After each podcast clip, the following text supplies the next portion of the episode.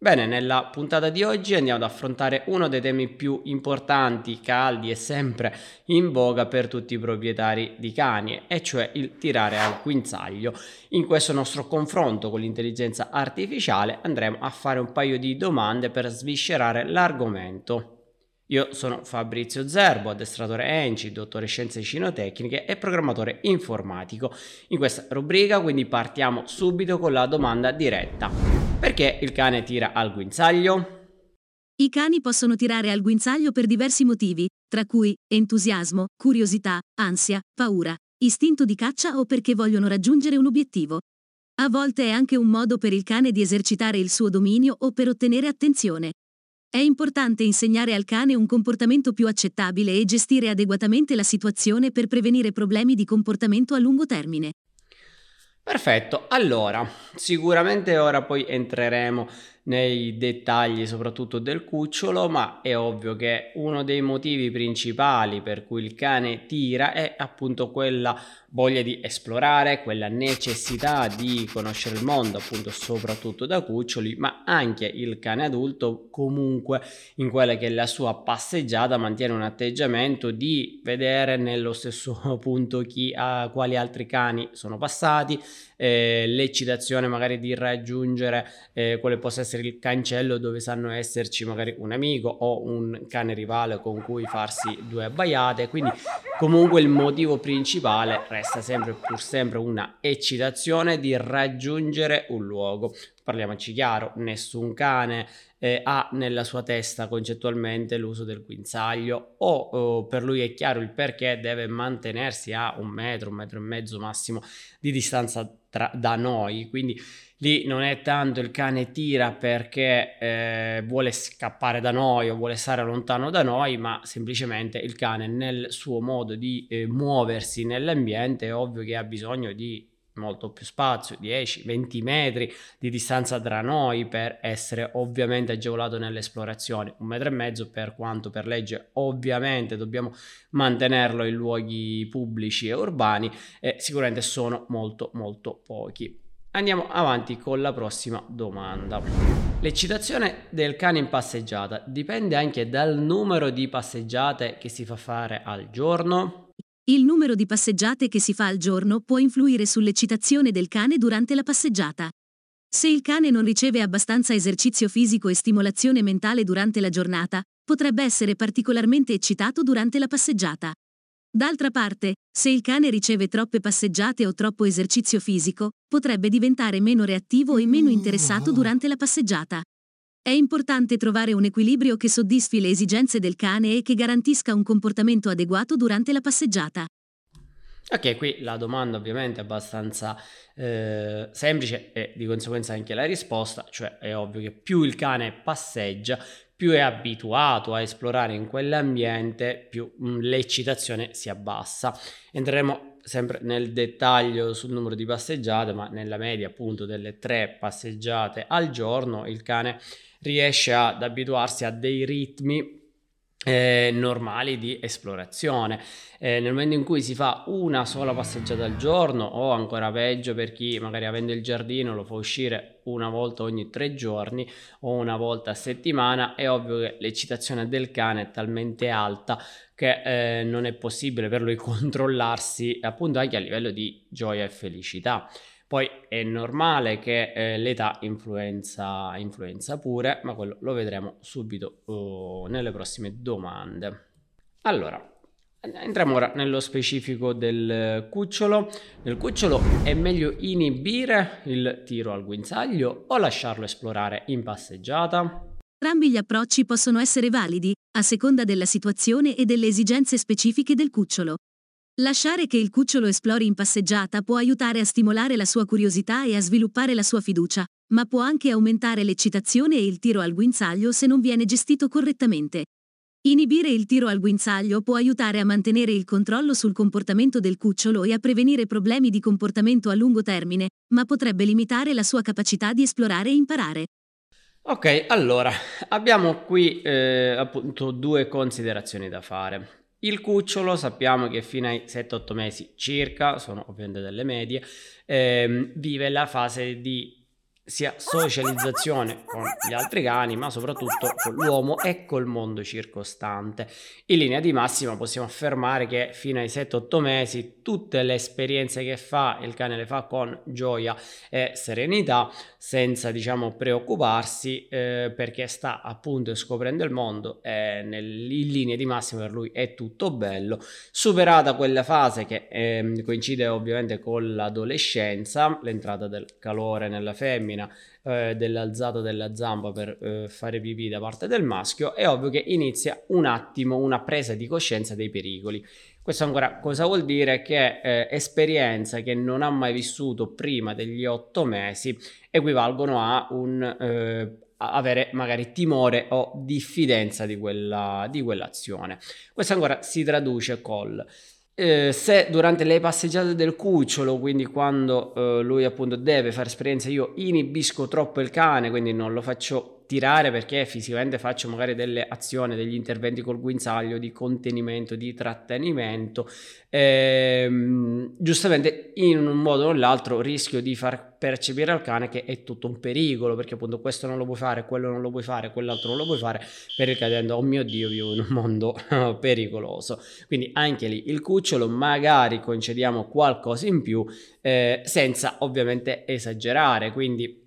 e quello che ovviamente consiglio sempre è o alternare, metto su una pettorina al cucciolo e quando la pettorina può tirare, poi passa al collare fisso e col collare mh, evito magari che tiri troppo. Eh, o addirittura cambiando semplicemente luoghi quindi sul marciapiede sull'asfalto non si tira ti contengo un po' di più. Nella zona di prato il parchetto nella zona una aiuola eccetera ti do magari un po' più libertà di tirare ed esplorare. Però sicuramente è importante già dai quattro mesi in poi iniziare a dare delle regole di condotta quindi ovviamente L'errore tipico del seguo il cane, corro dietro il cane perché è felice o perché eh, deve fare cacca e pipì e quindi se io lo trattengo troppo non mi sporca, è ovvio che poi fa scattare quella che è, appunto è eh, un'abitudine, vediamo ora subito la prossima domanda, del cane che non tira più perché ha la voglia o la felicità di esplorare, ma perché si abitua,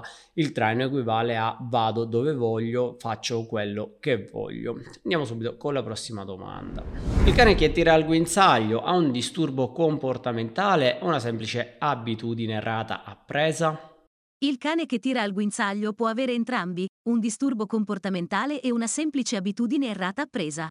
Il tiro al guinzaglio può essere un sintomo di un problema più profondo, come ansia o paura, o può essere semplicemente un'abitudine errata che il cane ha appreso nel corso del tempo a causa di una mancanza di addestramento o di un approccio errato da parte del proprietario. Allora, perché ho voluto un po' esagerare col termine disturbo comportamentale, perché spesso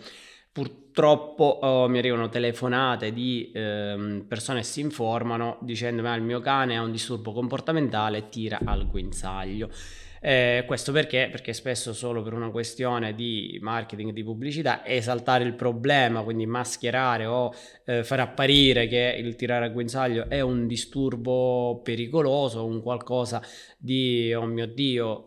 se non lo gestisci avrai dei problemi infiniti, sicuramente è più facile per acquisire il cliente, ma non è corretto, il tirare al guinzaglio rimane solo una mera abitudine che noi facciamo prendere al cane. Come ovviamente però ha sottolineato l'intelligenza artificiale, abbiamo ovviamente da distinguere eh, se il cane tira, nel senso che tende la fuga perché è in panico, ha paura, eh, si vuole allontanare, allora quello ovviamente eh, rientra nel disturbo comportamentale, ma il problema non è che tira il guinzaglio, ma che tenda la fuga, quindi attenzione a distinguere questi atteggiamenti. Se il cane tira perché eh, ovviamente ci fa correre, perché eh, per lui camminare e avere il guinzaglio teso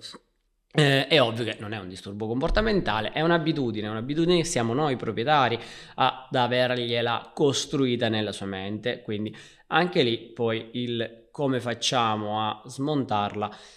diventa eh, un discorso ovviamente anche più tecnico. Andiamo ora appunto alla domanda per affrontare quest'ultimo, quest'ultimo argomento, e cioè per risolvere il problema del cane che tira al guinzaglio. Basta cambiare strumento, ad esempio dal collare alla uh, pettorina, oppure bisogna rivolgersi a un professionista? Cambiare strumento. come il collare o la pettorina, può aiutare a gestire il problema del cane che tira al guinzaglio, ma spesso non è sufficiente a risolverlo completamente. Il tiro al guinzaglio è spesso un sintomo di un comportamento più profondo che richiede un intervento più attento e specializzato. Rivolgersi a un professionista, come un addestratore o un comportamentista, può essere molto utile per risolvere il problema del cane che tira al guinzaglio. Questi professionisti possono aiutare a identificare le cause alla base del comportamento e fornire tecniche e consigli per gestire il comportamento e prevenire futuri problemi. Allora, anche qui la domanda è molto provocatoria, provocatoria perché? Eh, perché spesso si gioca eh, proprio sul il cane ti tira perché ha il collare e quindi metti sulla pettorina e vedi che non ti tira, così viceversa, eh, se il cane viene con la pettorina ti dico ah no vabbè tira perché ha la pettorina, passa il collare e non tira più, ma questo mh, mm, è un qualcosa che avviene anche al negozio, io ovviamente ho il problema del cane che mi tira, magari mi ritrovo al negozio degli animali e lui mi dice ah no vabbè allora prova quest'altro collare, ah, prova quest'altro guinzaglio, dove ovviamente commercialmente significa vendere di più o di meno eh, merce che sia in negozio, sì giustissimo, ovviamente ognuno fa il proprio mestiere, però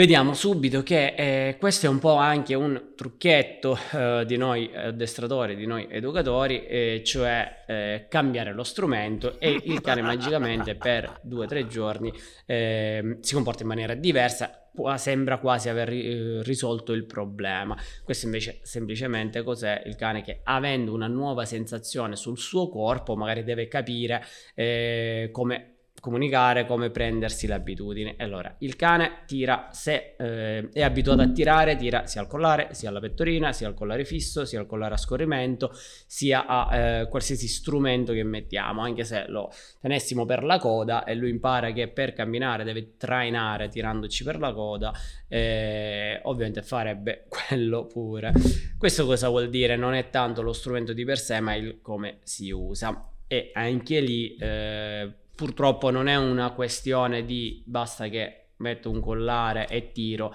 e il cane capisce. Come dicevo in apertura, per il cane non è normale avere un collare, un guinzaglio, una pettorina, un guinzaglio, comunque rimanere legato attraverso una corda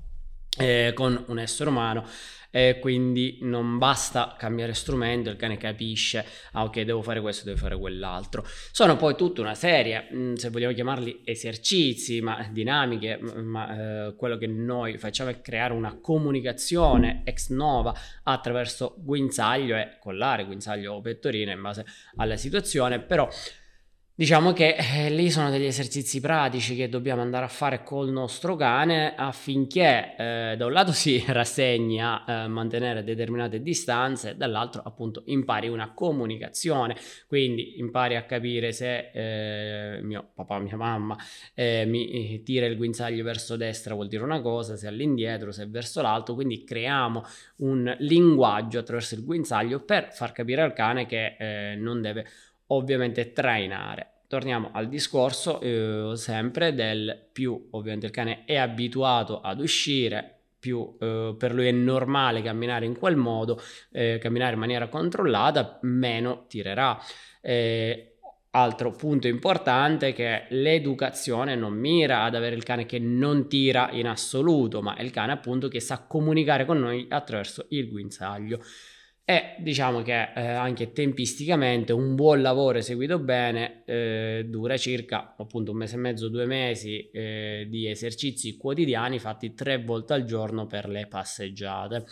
Eh, se invece ovviamente volessimo il cane che non tira al guinzaglio, eh, ma che non lo faccia in assoluto, quindi a prescindere di co- quale strumento uso, di quale guinzaglio uso, di come comunico col guinzaglio, è ovvio che lì parliamo di addestramento, quindi un addestramento che dura otto mesi, un anno se il cane ovviamente è anche predisposto, dove entra in gioco anche la maturità del cane, l'esperienza del cane, eh, la eh, curiosità, quindi la bassa curiosità del cane, perché ovviamente se il cane di indole molto molto curioso o è un cane da caccia eh, dove sta tutto il tempo col naso a terra a cercare prede, è ovvio che il tirare diventa molto più complesso nel gestirlo. Quindi questo ancora cosa vuol dire? Che in un percorso base ovviamente non basta cambiare strumento, ma se voglio controllare il cane nell'arco di un mesetto, un mese e mezzo di lavoro, è ovvio che devo comunque imparare io proprietario a comunicare bene. Ok, questa era